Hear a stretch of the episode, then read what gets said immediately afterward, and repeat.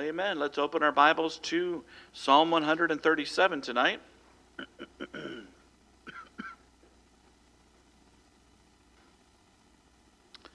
Psalm 137.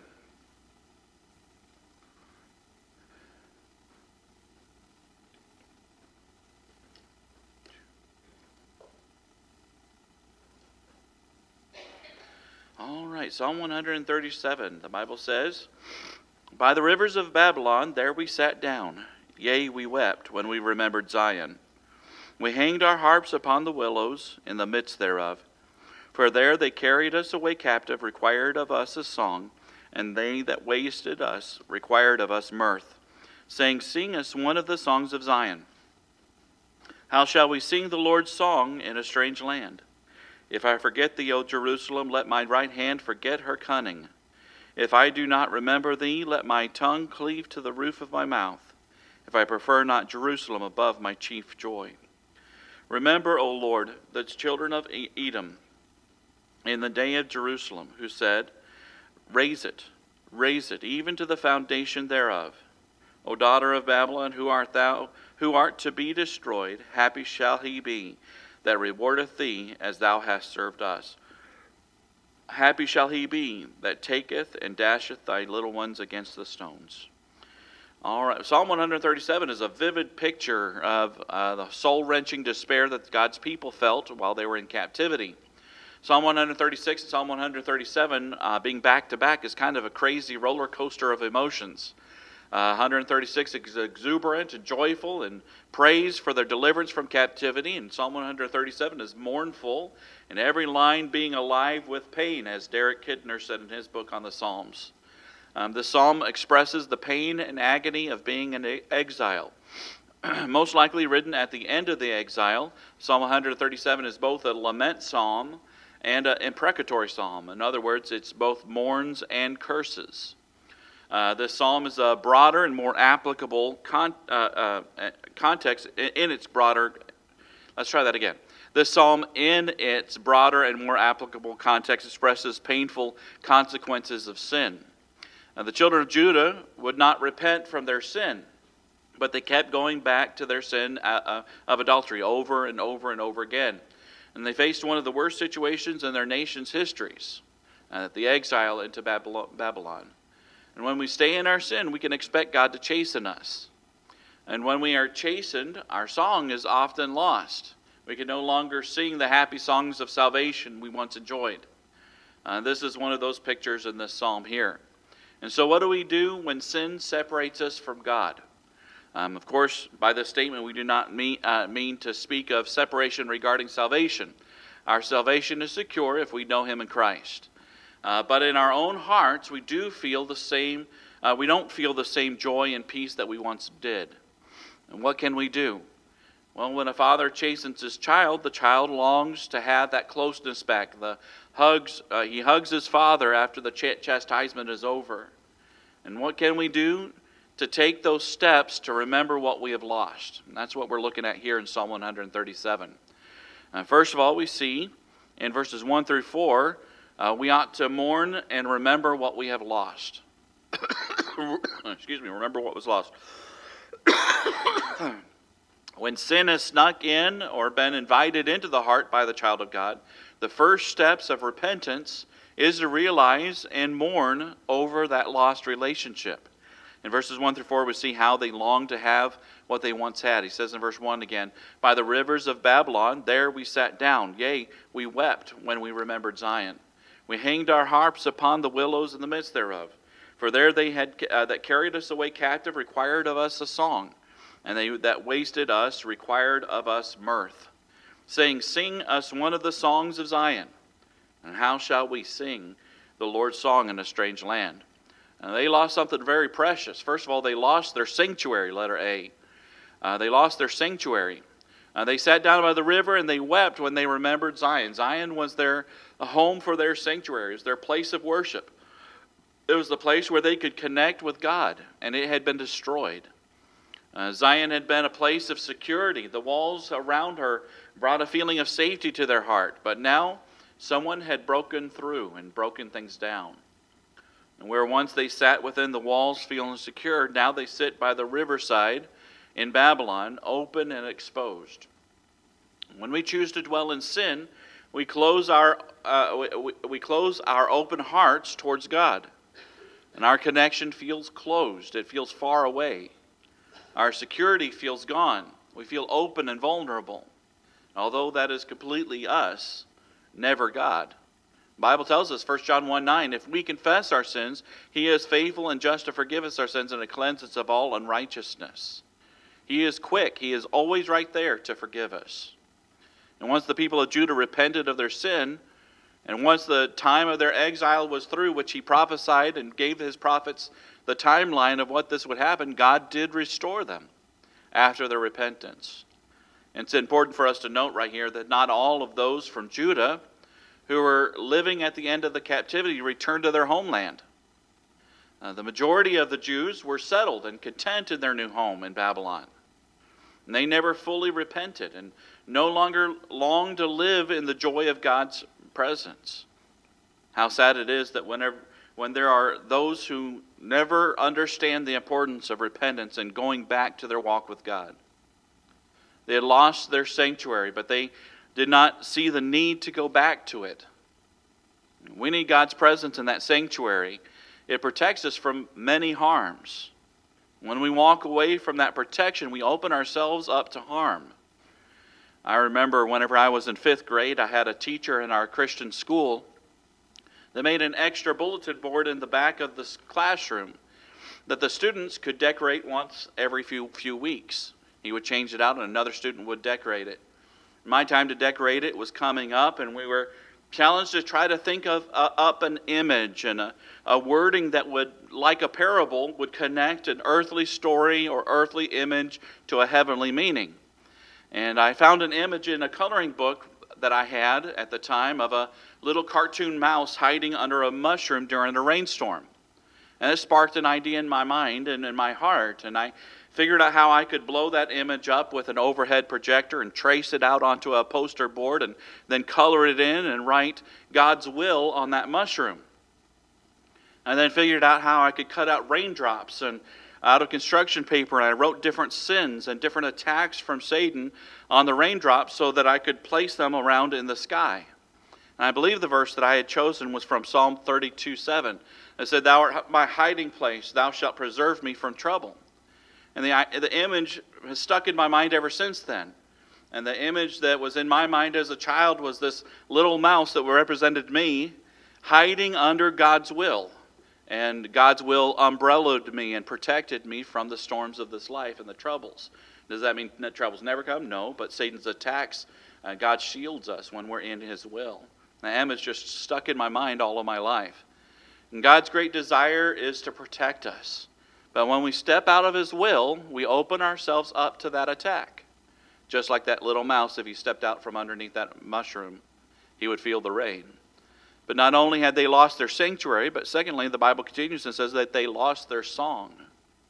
In verse 2, he says, He hanged our harps upon the willows in the midst thereof. For there, that, uh, for there they that carried us away captive required of us a song, and they that wasted us required of us mirth, saying, Sing us one of the songs of Zion. How shall we sing the Lord's song in a strange land? These exiles lost all desire for their music due to God's judgment. They hung their harps on the trees and sat and mourned. In fact, the Babylonian captivities wanted to hear these songs, and the songs that they had heard about, the full of joy and excitement, but their response was, How can we sing the Lord's song in a strange land? And perhaps they were mocking them. I, we don't really know. We're not told in the full context here. Perhaps they were mocking them and sing us a song of your the joy that you had. And now that they're in captivity, perhaps they were mocking them. But either way, they didn't want to sing. How could that joy come forth whenever they were such under such a burdened uh, life and realized what they had lost? Their spirits were crushed, and they longed for the day when they could sing like they once did with freedom and joy. And when we sin, and when we continue to sin, refusing to confess and make things right with God, we lose the same things. We you lose that security. We lose that song in our hearts. And so often when I look out on Sunday mornings, I can see in the faces of those. They wording the songs and singing the songs, but you can tell in the face of faces of people that they have no joy. They have no uh, meaning behind those so- songs. Excuse me. I'm out of water here. Got a tiny little thing. I think Michelle's getting it. Thank you. and people uh, just singing songs of joy and sing songs of that should elicit uh, joy in our hearts. There's a frown and a scowl sometimes, even, and bitterness all over the face. And I long for everyone to have this kind of joy and peace and security that's available to all of us. But when we continue under sin, whether it's bitterness or pride or whatever it might be, we'll never be able to have the freedom to sing like we once did. And this is one of the consequences of sin in our lives. There's something between our hearts and the Savior. God doesn't, isn't able to give us the grace that He once did. I've often likened the channels of blessing and the channels of grace to a water pipe that allows the blessings of God to flow to us. But if uncleanness gets in, or mud builds up from our unconfessed sin, we have to go to the Lord and confess. And that confession acts like a Roto-Rooter, scraping the mud and junk out of that pipe and cleaning that pipe and so that the pure water can once again flow. And that's the act of confession cleans that so that we can have that grace and that mercy and that blessings flow once again. So keep your heart pure, keep your heart clean before Him, and receive the blessings of living in His presence. If you find yourself under a form of exile yourself, and you need to realize that you've lost your sanctuary, you've lost your song. Confess it and bear through the appointed time of exile and allow God to bring you back to fellowship with Him. And the first step is to mourn and remember what you lost. Secondly, is to cling to your remembrance. Here in verses 5 and 6, he says, If I forget thee, O Jerusalem, let my right hand forget her cunning. If I do not remember thee, let my tongue cleave to the roof of my mouth, if I prefer not Jer- Jerusalem above my chief joy. And throughout the pain and suffering of being in exile, the psalmist didn't want to forget what he had lost. Clinging to that uh, thought would help him to make it through. And it urged their, uh, urged their heart to push through. And we can see the seriousness in his heart here of what he's saying here. Rather than forgetting the goodness of God and their home, he would rather experience, first of all, he says, an, uh, a paralyzed hand. He'd rather have a paralyzed. He said, Let my right hand forget her cunning or skill. Uh, if he forgets Jerusalem, let him be able to lose his forgetting, uh, forget his cunning or his skill that his hand has. Obviously, a skilled and talented harpist, he spoke of hanging his harp upon the tree. And uh, the Babylonians sought for him to play and sing for them. He says he would rather never play again than lose the remembrance of what he once had. I think only someone who plays an instrument can truly understand the depths of this loss. And when I sit and play the piano, a lot of times, especially when I'm alone, I pour my heart and my soul out onto that piano. And it may not always sound good, uh, but, but it's just the way I pray and praise and express what I'm feeling to God, unlike any other way I can think of to express. And for a skilled harpist, not just to hang up his harp until, uh, until he until he comes back or until he goes back to his land, but to say, I would rather lose my skill completely, lose the use of my hand, rather than to lose or to forget God's blessings in Zion. And years of exhausting practice were a small price to pay for him to be able to play once again in the presence of God in Jerusalem. He said he would rather have a paralyzed hand, but he also said that he'd rather have a paralyzed tongue.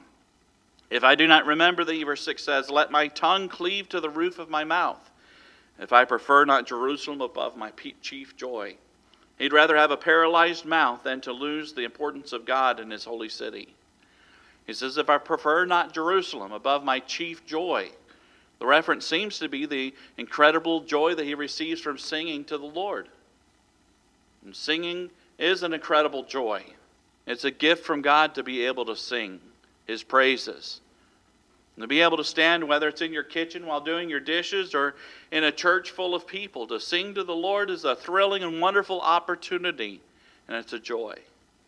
But the psalmist says he would rather lose his ability to sing if he did not keep the joy of Jerusalem, the picture of the presence of God, first and foremost in his heart.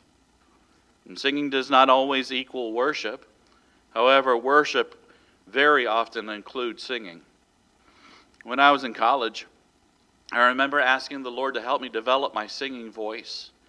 And I had been told that I had a great voice for harmony and for groups, but I didn't really have a solo voice. And, uh, you know, it's just, you know, why don't you just stick to groups? I've been told that all my life. And I, I, received great joy from singing in groups and creating harmony, and it brought me joy. But I, I longed to kind of express myself alone. And I asked the Lord to help me be able to sing a solo and help me to be able to uh, be able to hold my hold it for myself. And uh, I told him that I would sing for him. I would never sing for the world. And not long after that, I ended up uh, leaving college. I found myself in a church in Santa Maria, California. There, they had a big special patriotic service where the mayor and a couple of other officials would attend. And uh, the pastor wanted the choir to sing a song by John, w, uh, John W. Peterson, uh, The Red, White, and Blue.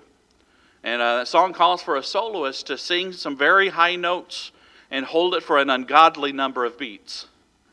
And uh, in the practice, the pastor had everyone sing along, and when it came to that note, I was the only one that was able to hit that note, and I was the only one that was able to keep the note, although I couldn't hold the note for the full amount of beats.